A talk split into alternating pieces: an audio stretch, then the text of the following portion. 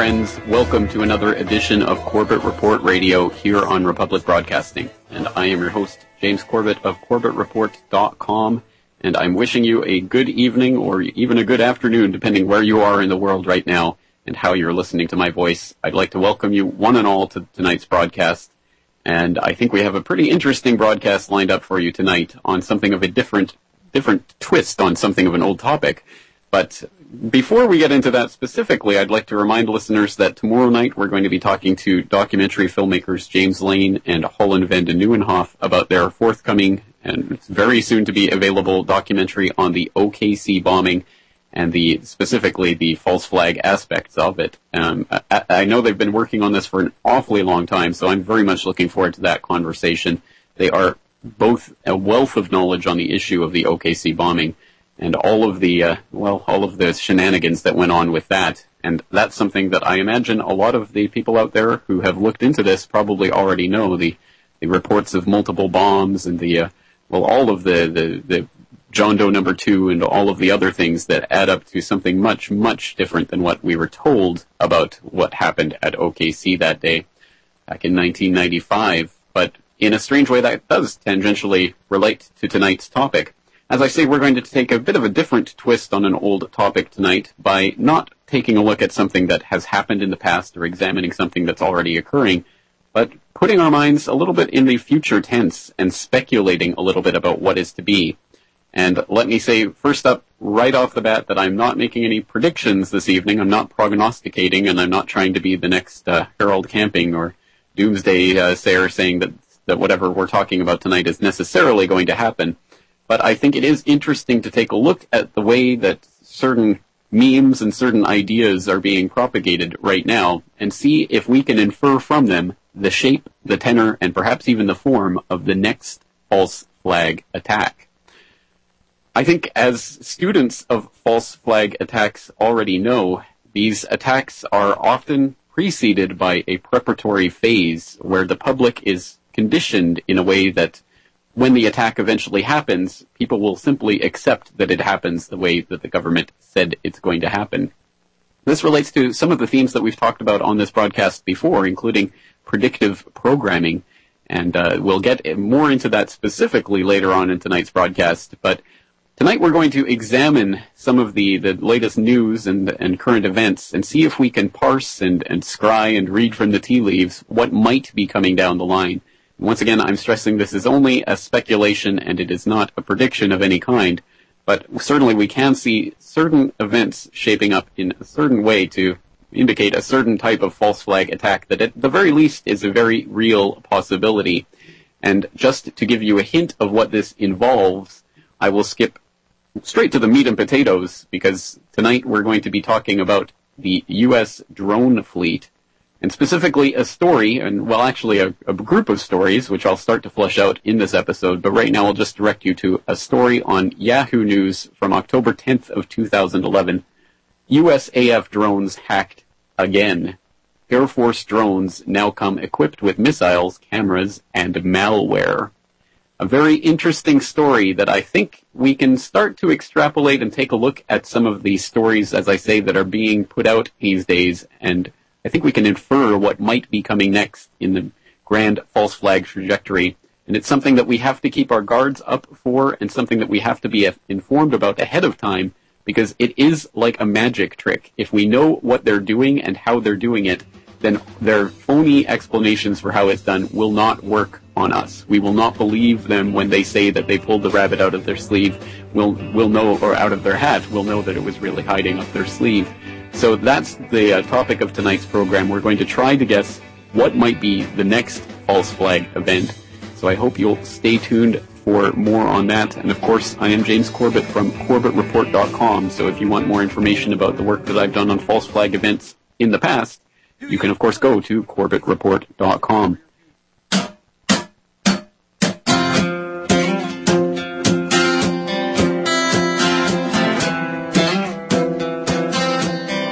False flags, my friends.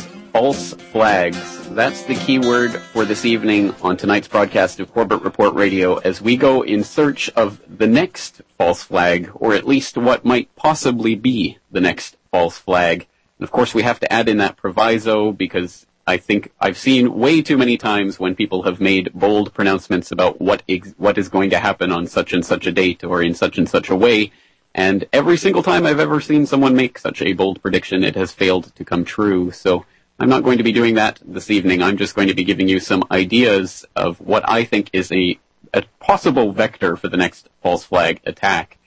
And as I said in the first segment tonight, I think we can see and read in the tea leaves where the uh, New World Order elite are going with their next false flag event by what they are trying to prepare the co- the consciousness of the people for. So, having said that, I think students of false flags, as I'm sure many of you out there in the audience are uh, probably are, are already aware that false flag events come in many different shapes, forms, and flavors. We have events like, for example, Pearl Harbor, where which have, were manipulated into happening. There, the Japanese were certainly provoked into attacking, and it was allowed to happen. But it wasn't necessarily a false flag insofar as the Japanese actually did attack.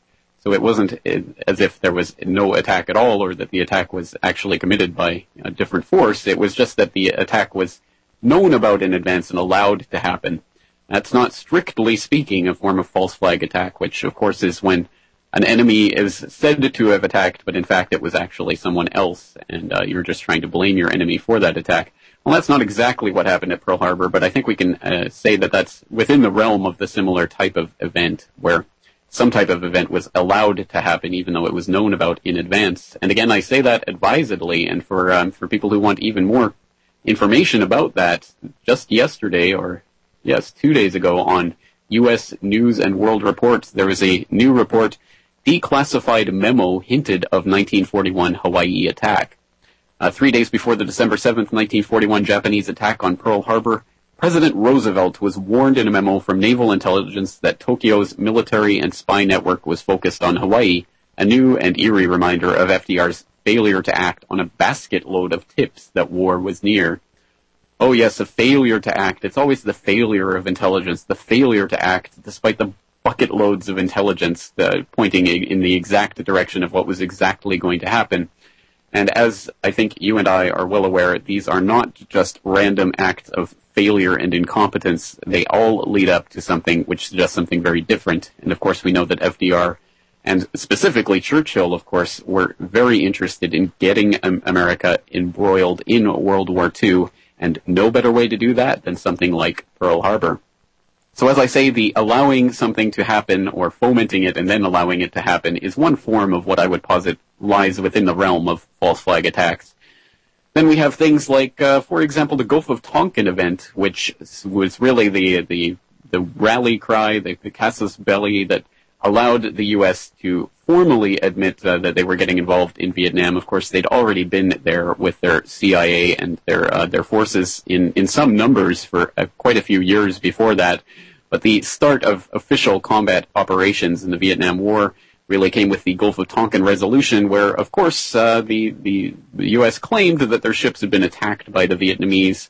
And uh, there may have been some indications that that might, something along those lines might have happened once, but uh, the second event, which was really the one that, that sparked the whole the whole process, uh, is has now been proven to have never happened, and we already have the uh, the tapes of um, of the, uh, the Defense Secretary McNamara talking to uh, Johnson at the time and admitting that uh, that probably nothing happened, but we better use this, and uh, and use it they did, and they used it to really start formal combat operations in Vietnam.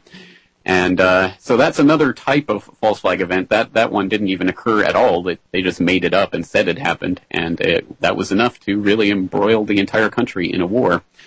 Um, we have other types of events. We have, for example, the O K C bombing, which I think the, the vast majority of the evidence now points to the fact that that was really engineered by the F B I, and we know that there were all sorts of intelligence agents swarming all over that story, and we know uh, we have pretty clear indications that McVeigh was sheep-dipped, that he was actually working for special forces and was uh, still in the Army despite having been quote-unquote discharged.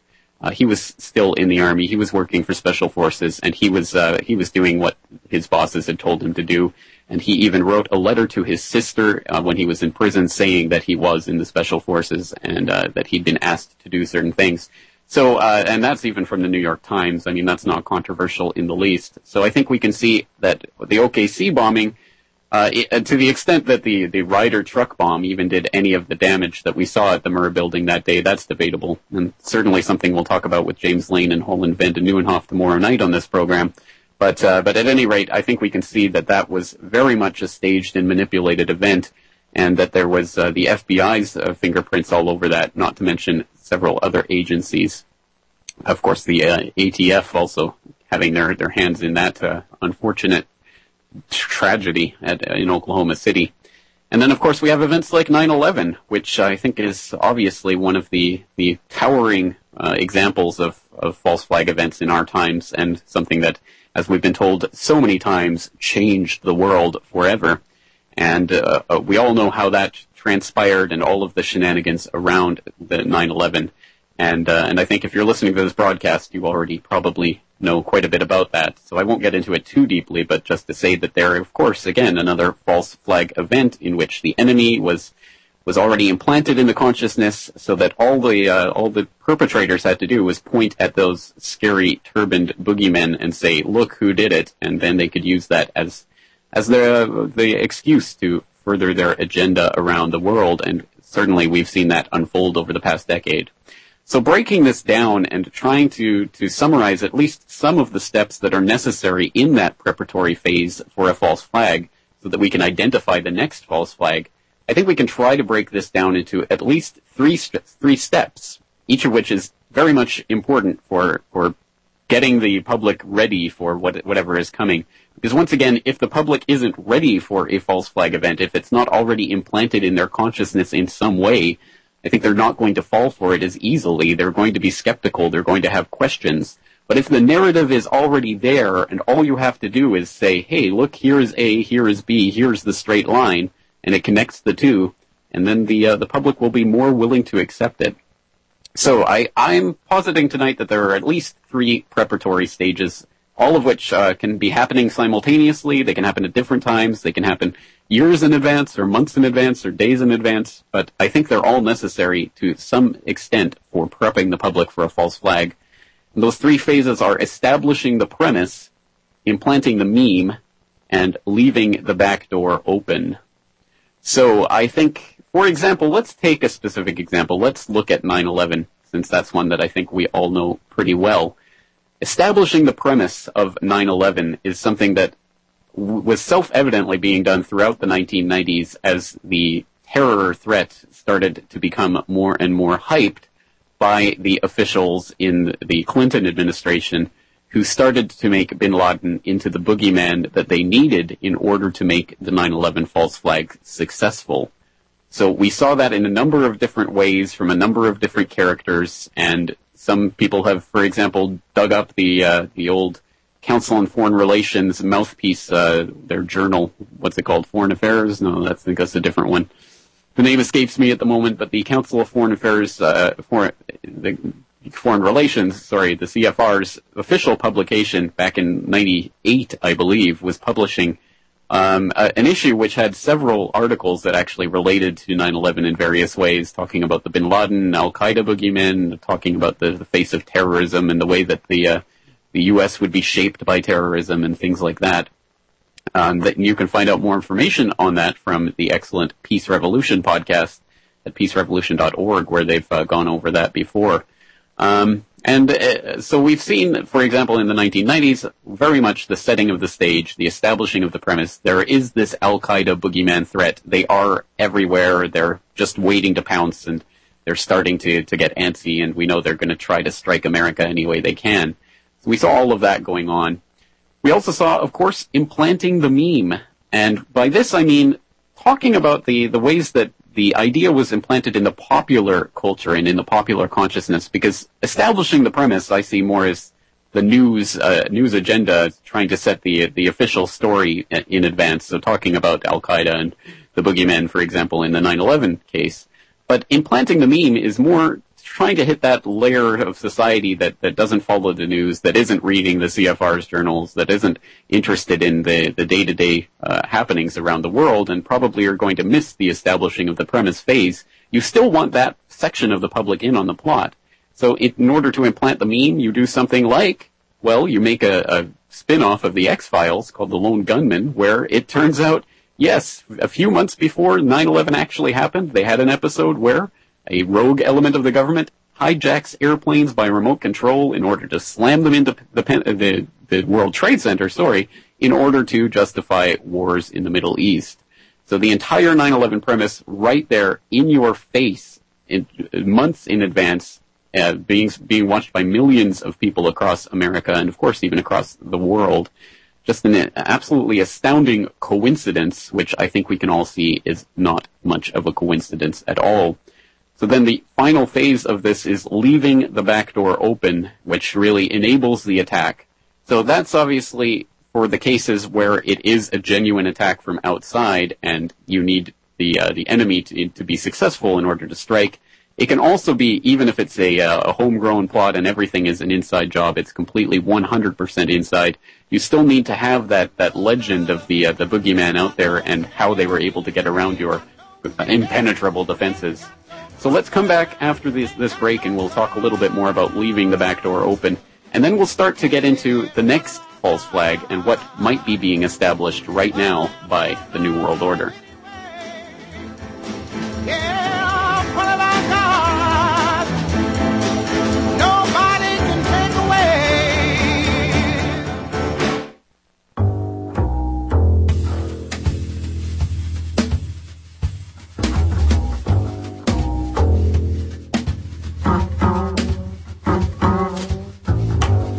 Welcome back, friends.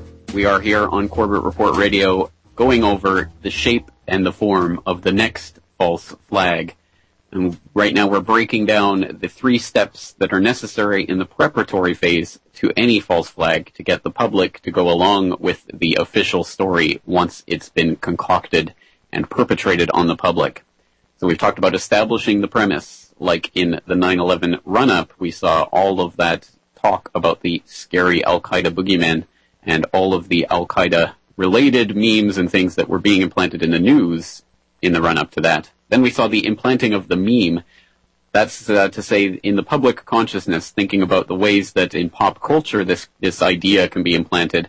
One example of that, of course, being the Lone Gunman episode, where basically the, the nine eleven plot was there in its entirety just a few months before it actually took place in real life. And then the last part of that is leaving the back door open, which is either, if it's an actual attack from outside, um, letting the, uh, basically putting your, your defenses down so that the attack can take place. We see that, for example, with uh, Pearl Harbor, where the, the forces there were a sitting duck, and despite all of the warnings that we now know, we now know for documented fact were, were available beforehand, absolutely nothing was done to, to protect the forces there at Pearl Harbor. It was allowed to happen. That's leaving the back door open. Or in the nine eleven example, well, depending what view you take on to the extent to which it was an inside job or the extent to which it ran, but we can look at something like the, the war games that were taking place on nine eleven as one example of leaving the back door open, because they necessarily and self-evidently interfered with the, the air defense that day just to make sure, just to put the little creme de, the creme de pièce de résistance on the very top of the uh, cherry pie there, just to make sure that nothing could possibly go wrong and that the, the, the planes wouldn't hit their targets.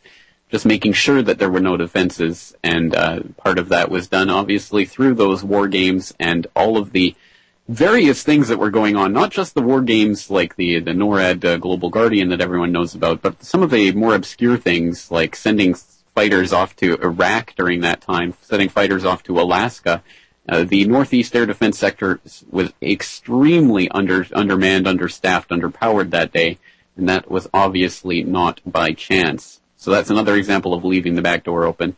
Or you could look at all of the uh, the other ridiculous parts of the official nine eleven story, including all of the F B I agents who genuinely, I think, truly were trying to do their jobs, genuinely concerned about the security of the United States, genuinely believing that their job was to protect that national security, and thus following the, at the very least, the legends of the nine eleven hijackers, whoever they really were in reality, and indications are that they were they were people who were on the inside and were believing themselves to be taking part in drills. But uh, again, regardless of the extent to which you believe that or have different opinions, certainly the F B I uh, agents who weren't in on the plot were genuinely trying to follow and find out about these people and trying to search the laptop of Moussaoui and others, and repeatedly at every single stage, at every step of the way, being thwarted by their own superiors, to the point where, as Colleen Rowley has pointed out, uh, there were F B I in the, I believe, the Minnesota, the Minneapolis field office of the F B I, joking about how the F B I was really working for bin Laden. So it was very much a, a case of having the, uh, the door wide open. And then, of course, there was also the secret back door on nine eleven, the P TECH software, which, if you don't know about, I just urge you to go and type P T E C H nine eleven into a search engine and see what comes up, so that you can find out about the software that was running tests on the interoperability of the F A A and the NORAD uh, computer systems on the morning of nine eleven. Oh, what a coincidence that was. And, oh, yes, it did have a backdoor, and it did allow anyone to uh, interfere with the, uh, the regular functioning of those systems. And, oh, by the way, it was run by, uh, well, it was financed by a person who was on the globally designated terrorist watch list. But uh, but that was just the cutout in and of itself. Um, it, it, the P TECH story is in itself so insane that it has to be heard or read or seen to be believed. And there is good documentaries out there about that, so I urge you to check them out. But that's another example of leaving the back door open, which is exactly what was done on nine eleven, and that's exactly why it went off. I don't know if it went off without a hitch, but it went off, I think, pretty well for the perpetrators, if we can put it in those terms. I think every indication is that Flight ninety-three was shot down, and we have that from numerous different sources, and I think that was probably not an ultimate part of the game plan. I think that might have been an actual, real part of the air defense uh, that uh, obviously was not in on the plot. Obviously not everyone in the government was in on the plot. Obviously there were people who were genuinely trying to protect the airspace that morning, and it, I think at least one of them got the target, so... That's uh, that would explain Flight ninety-three, so perhaps it didn't go off without a hitch for the perpetrators, but it went off well enough for them to get their police state and to get their wars of aggression around the world. So we have those three phases: establishing the premise, implanting the meme, and leaving the back door open. So now that we've established that, well, we'll move into what I think might be the next false flag, or at least a coming false flag, because certainly we are seeing the preparations for it coming along the line. But before we get into that, let me just remind you, I am James Corbett of Corbett Report dot com. I'm an independent web journalist, and I really do rely on the support of people out there who are listening to in order to support me and to keep this research coming and to keep all of this going. So if you can go to Corbett Report dot com slash support and contribute to this effort, it would be greatly appreciated. And as of today, there's going to be a new e-newsletter for subscribers to the Corbett Report that's going to be coming out later today. So it, this is the best time of all time to subscribe to the Corbett Report. And on that note, we'll be right back on Corbett Report Radio.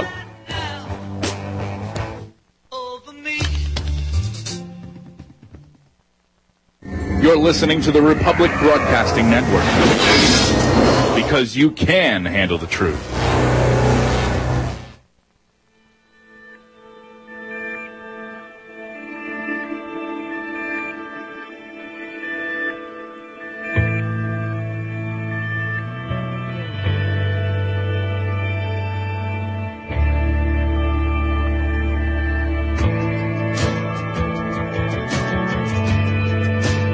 Welcome back, friends, to Corbett Report Radio. We are here live on this Wednesday evening, coming to you live here from Japan, where it's already Thursday afternoon, and I'm welcoming you back to the broadcast. Of course, tonight we're talking about false flags and what might be the next false flag event, and if you want to get in on tonight's conversation with your own idea for the next false flag, the phone lines are wide open. It's one eight hundred three one three nine four four three. That's one eight hundred three one three nine four four three. So we've gone through the three fa- phases of preparation for implanting the false flag idea in the public consciousness. We have establishing the premise, implanting the meme, and leaving the back door open. So tonight I'm going to posit my own idea for what I think is a very good candidate for the next false flag event to come down the pipeline, and we are seeing that already. It's been building for a few years now. There's been a lot of talk about this particular problem. And I'll pick this up from the A P, the Associated Press, from November seventh, twenty eleven. Cyber weaknesses should deter U S from waging war. And it says, in part, America's critical computer networks are so vulnerable to attack that it should deter U S leaders from going to war with other nations, a former top U S cybersecurity official said Monday. Richard Clarke, a top advisor to three presidents, joined a number of U S military and civilian experts in offering a dire assessment of America's cybersecurity at a conference, saying the country simply can't protect its critical networks. Clarke said if he was advising the president, he would warn against attacking other countries because so many of them, including China, North Korea, Iran, and Russia, could retaliate by launching devastating cyber attacks that could destroy power grids, banking networks, or transportation systems.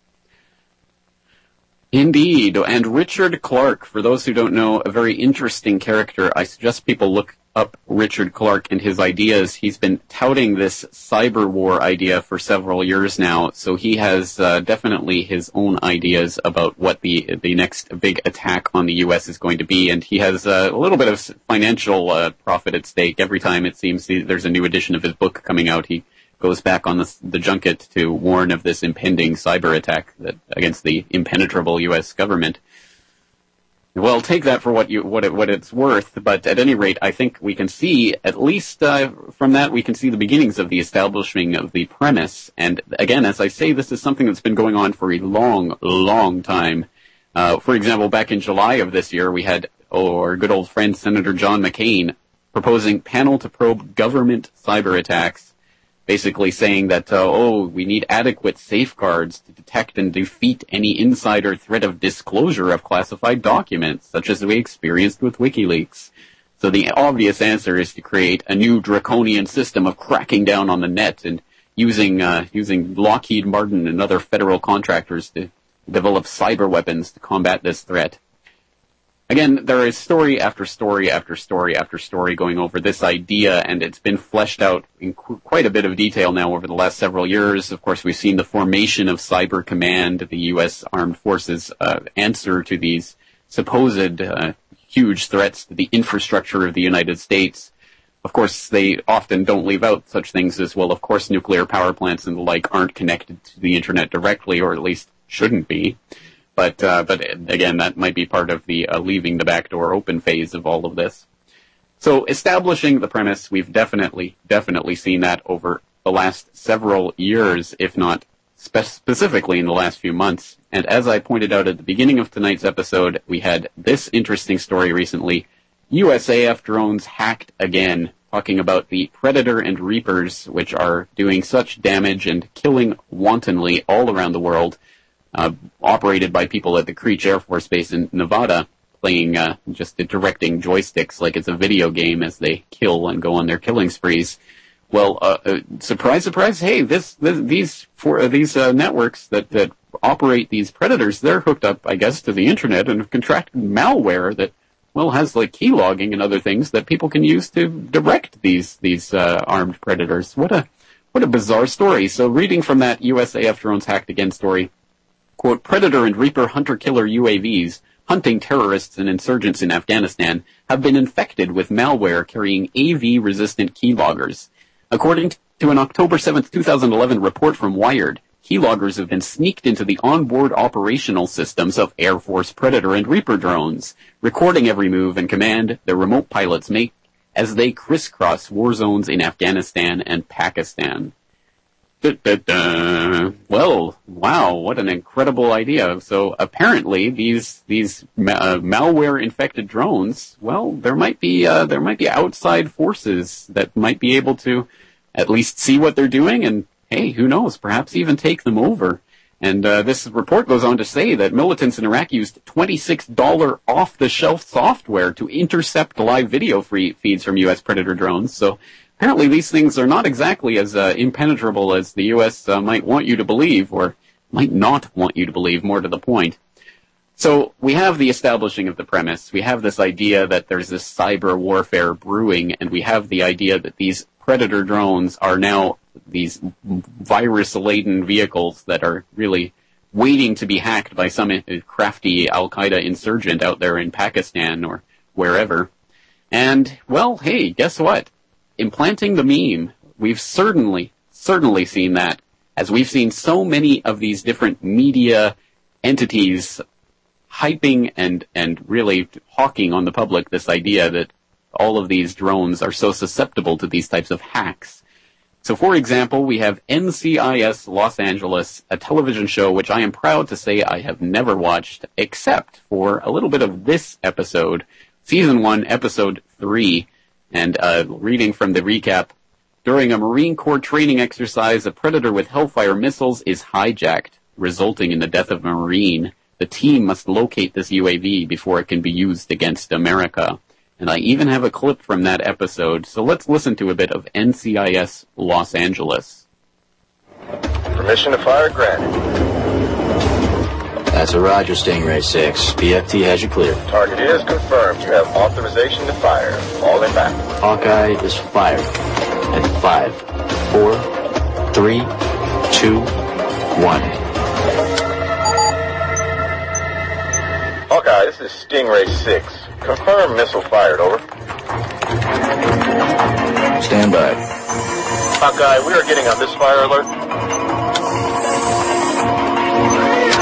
Hawkeye, your drone is veering off course. Return to previous sector. Briggs, what the hell's happening? Target coordinates are shifting. Mike, get out of there. I've now lost control of the drone. Hawkeye, we have radar confirmation of missile fire. Please advise. Mike, the missile's live. Get out of there. Mike! Mike, Mike, oh yes, wow, exciting, isn't it? Well, there you go, the implanting of the meme, and uh, as I say, this is something that's not just taking place in that one isolated example. We in fact see this idea of these hacked Predator drones coming up again and again, and uh, we even have an episode of American Dad, of all things, in which they had an episode in which Steve takes control of a U A V Predator drone while Stan is away, and then he crashes that Predator drone into the squirrel president. The vice president squirrel takes over and begins taking the country to war and changing things in America.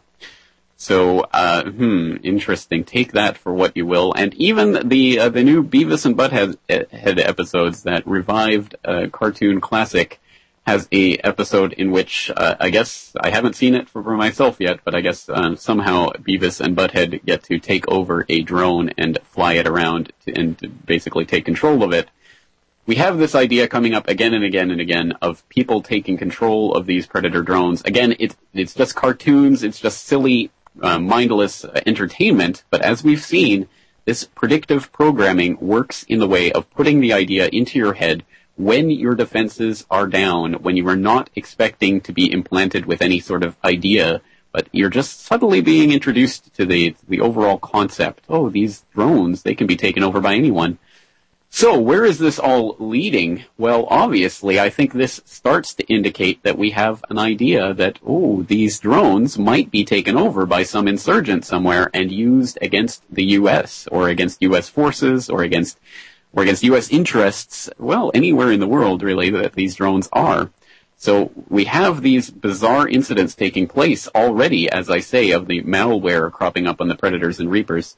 I guess the last piece of the puzzle is, is the back door open, so to speak? Well, the fact that these Predators are being infected with malware in and of itself, I think, shows that there is some shenanigans going on, because why on earth, how on earth could these uh, things be being infected with viruses?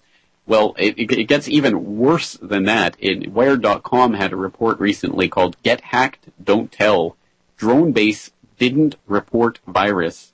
And it says, officials at Creech Air Force Base in Nevada knew for two weeks about a virus infecting the drone cockpits there, but they kept the information about the infection to themselves, leaving the unit that's supposed to serve as the Air Force's cybersecurity specialists in the dark. The network defenders at the twenty-fourth Air Force learned of the virus by reading about it in Danger Room, that is they read about it on Wired. I, I, again, it just absolutely beggars the imagination. It cannot possibly be the case that this happened in this way, and yet this is what we are being asked to believe, that this keylogger software somehow magically ended up on these, these incredibly sensitive uh, computer systems that are actually puppeting and, and controlling the, the Predator drones, and that after it was discovered, they just didn't bother to tell the cyber the crack Cyber Command people for two weeks. Again, if there is any better indication of a leaving the door open and not really addressing the threat that is obviously there, well, there you go. I think, once again, establishing the premise, check. Implanting the meme, check. Leaving the back door open, check. So we have certainly the the idea, at least uh, the preparatory phases of the idea of a hacked drone doing some damage. And the way that that type of scenario could play out, well, obviously there are a lot of different ways it could play out. But we saw recently, for example, the brouhaha around the drone attack in Pakistan, the uh, the airstrike by NATO forces that has, um, well, has actually resulted in the death of, I believe, up to twenty-six Pakistani security forces. Pakistan is going crazy right now, and they are blocking NATO from entering uh, Pakistan. They're They're really, really seriously uh, changing relations between Pakistan and, and the West right now. And Pakistan already starting to become more and more hostile. So what could possibly happen if we get some insurgents, maybe some some uh, some people from within the Pakistani military, which, well, as we know, they were harboring bin Laden for all those years. Maybe they're they're really on the other side. So they, they managed to hack into one of these drones and turn them on U S forces in Afghanistan. What would happen then? Well, the twenty fourteen pullout from Afghanistan that we've been promised, of course all the troops are coming home in twenty fourteen. What could possibly make them not come home? Oh, wait, there was a hacked drone. There was that attack. It's it's Pakistan. We're going to have to keep our troops in the region. We're, we need boots on the ground to make sure. I mean, and then we have to go and secure the Pakistani nukes. I mean, the nukes are everywhere over there, and we need American forces, so... So there you go. I mean, that's that's the broad outline of what I'm talking about here. And as I say, it is only a, a speculation. It's only the, the broad outline. And as I say, it's just a card up their sleeve, one among many. And we never know when or how they're going to be doing that. But it's at least an indication of what could be happening. But I'm interested in getting your take on the next false flag. So we have a couple of callers waiting patiently on the line. Let's go to the phone lines. And first we have uh, John from Canada on line one. So, John, thank you for joining us tonight. Hi. Uh, I, unfortunately, I, I missed uh, what seems to be a really fine show. I caught maybe the last fifteen, twenty minutes or so. Is your name James? Is it James? That's right. It's James Corbett. Okay, yeah, James, yeah, I uh, I hear what you're saying for sure. Uh, uh, also, I believe it could possibly serve for a plausible deniability. To go, well, yeah, well, the reason we keep sacrificing soldiers for uh, for our mistakes, which enriches further the military contractors, is uh, because somebody able, was able to hack into what could, you know, would easily be a two fifty-six bit, probably even greater, in military encryption radio code. It's just impossible. It's just nonsense. Exactly it's, it's right. Exactly it's, right. It's, it's and of course, as exactly as you point out, it doesn't even have to be an attack, a successful attack or something, but just the idea of this threat can give them the, the what they need in order to supply another military contractor with another billion dollar contract to further secure these yeah, systems, yeah. which they have sure, left yeah. wide open. Yeah, for sure. And, and uh, yeah, I, the way I look at these false flags is that there's no mystery at all. And it's our egos that mostly get in the way of our inability so far to communicate the understandings of cause and effect relationships. For example, uh, Senator Daschle, right after nine eleven on uh, Meet the Press with Tim Russert, confirmed, as F B I officers do also, Bush and Cheney immediately closed nine eleven police investigations. So if we stop police from ascertaining how we were done wrong, the bad guys will for sure escape. It's similarly with McCain saying, well, we're we're going to maybe incarcerate Americans without any evidence. Well, if you don't use evidence to ascertain who the guilty party is for a criminal offense, the bad guy for sure escapes. Like or it's Giuliani clearing so out simple. The crime scene down at Ground Zero. Yeah, if you don't use ev- yeah, uh, I think I heard what you just said. I mean, yeah, if you, I mean, if you don't use evidence, you're, you're, you're, the bad guys escape. Like it's so simple, a slap in your face kind of God or God slapping us in the face or whatever. It's just. You know, it's just right there. Like, uh, for example, uh, Saddam Hussein, or even with Gaddafi too, but Saddam Hussein wasn't in violation of fourteen forty-one. Kofi Annan said uh, it's a war crime because soldiers' lives are being sacrificed, have been sacrificed, for no better good or reason understood. We had unrestricted access to go wherever we please without delay, and that's the, uh, like you talk about perception management. I can't speak like this on any show practically in, in North America, but for some uh, shows uh, at uh, Republic Radio and a couple other uh, stations, but that's it. But that's what C N N won't allow, won't us, uh, allow us to know. Gaddafi did everything that was required or asked of himself, similarly to uh, uh, Saddam. And he, and but they use that as the excuse. They say, well, we've got to kill the people in, in Libya because uh, Gaddafi is committing genocide. Well, Russia said that's not true. And he and Gaddafi did call an immediate ceasefire that the U N resolution nineteen seventy-six required. But NATO just started bombing anyway because there's no Absolutely. vote at U, at the U N. China, communist China, isn't going to defend these people by saying, "Hey, wait, hold on a second." They don't have the intellectual strength either. By the way, you know the leader, the people in positions of leadership, get there by selling us out primarily in North America, but in these other nations also. People who can understand what uh, that justice is freedom. Don't get to talk too much in this world because uh, bad guys don't escape any longer. You know, we go after K B R gang rapists, for example. I, it's just incredible to me that John McCain, uh, with his twenty-nine other Republicans, have have deemed K B R gang rapists lawless. Who Absolutely, gang raped American women. And you can look into the DynCorp child kidnapping rings and all of the the exact same stuff. It's a corporatocracy, and the corporations can get away with what they want. Good points, but we'll have to leave it there. We have another caller on the line. Let's take a short break, and we'll come right back with the next caller.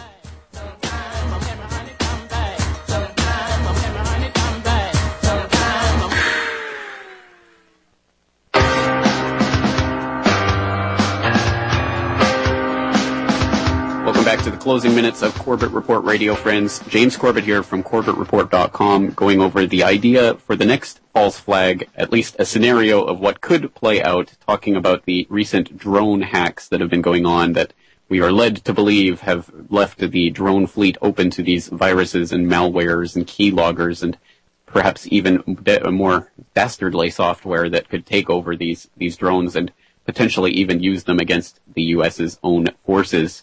And for more on this idea and this story, you can go to youtube.com slash Corbett Report or Corbett Report dot com and look for a an episode of New World Next Week, my weekly news series with James Evan Pilato of Media Monarchy dot com.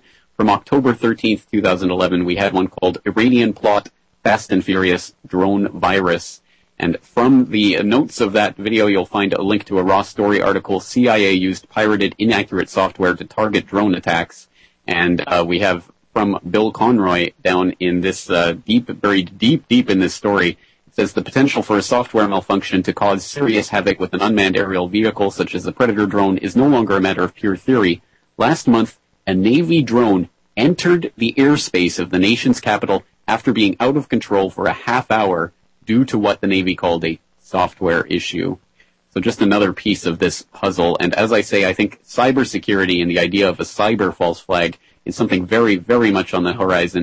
And it's one of those events that could serve numerous purposes, including, of course, giving the feds the, the incident that they need to clamp down on the Internet, which, of course, is their Achilles heel, without which I wouldn't be coming to you tonight. But on that note, we have one caller, again, waiting on the line very patiently. We have Lucky from Maryland. So, Lucky, thank you for joining us tonight. What's on your mind? Hey, hey James. Oh, pardon me. Um, I have a myriad of things I want to talk to you about, but the first thing is basically drone attacks. I live in the D C area. I'm in Maryland. Recently, there's been a radio station that has been broadcasting um, uh, information about the drones being able to fly across North America. I'm not sure about the details, but I mean, I think it ties into what you're talking about. Indeed. Well, uh, do you have do you have anything more on that? Uh, no, basically that, that that's it. I mean, I, I listen to them every day. It's W T O P if you want to tune in from uh, Japan, but they uh, are pretty. They they they're tied into C B S and that kind of thing. And just the fact I was driving down the road with my wife the other day, and she said that uh, or we're listening to, this, to uh, the report, and sorry. Um, No problem. So you're in the D C area. So what yeah. kind of so obviously you, you get a little bit of the the inside the beltway kind of news and things like that. So so you've obviously seen the preparation for this cyber war hysteria ramping up over the last few years, haven't you? Well, well the stuff you were reporting on today about the viruses and stuff getting of alarming to me when you were saying that was what I was hearing on the news reports locally, you know, about the North America using drones internally. And I wish I could remember what the source was in terms of uh, what was given the legitimacy to be able to do that.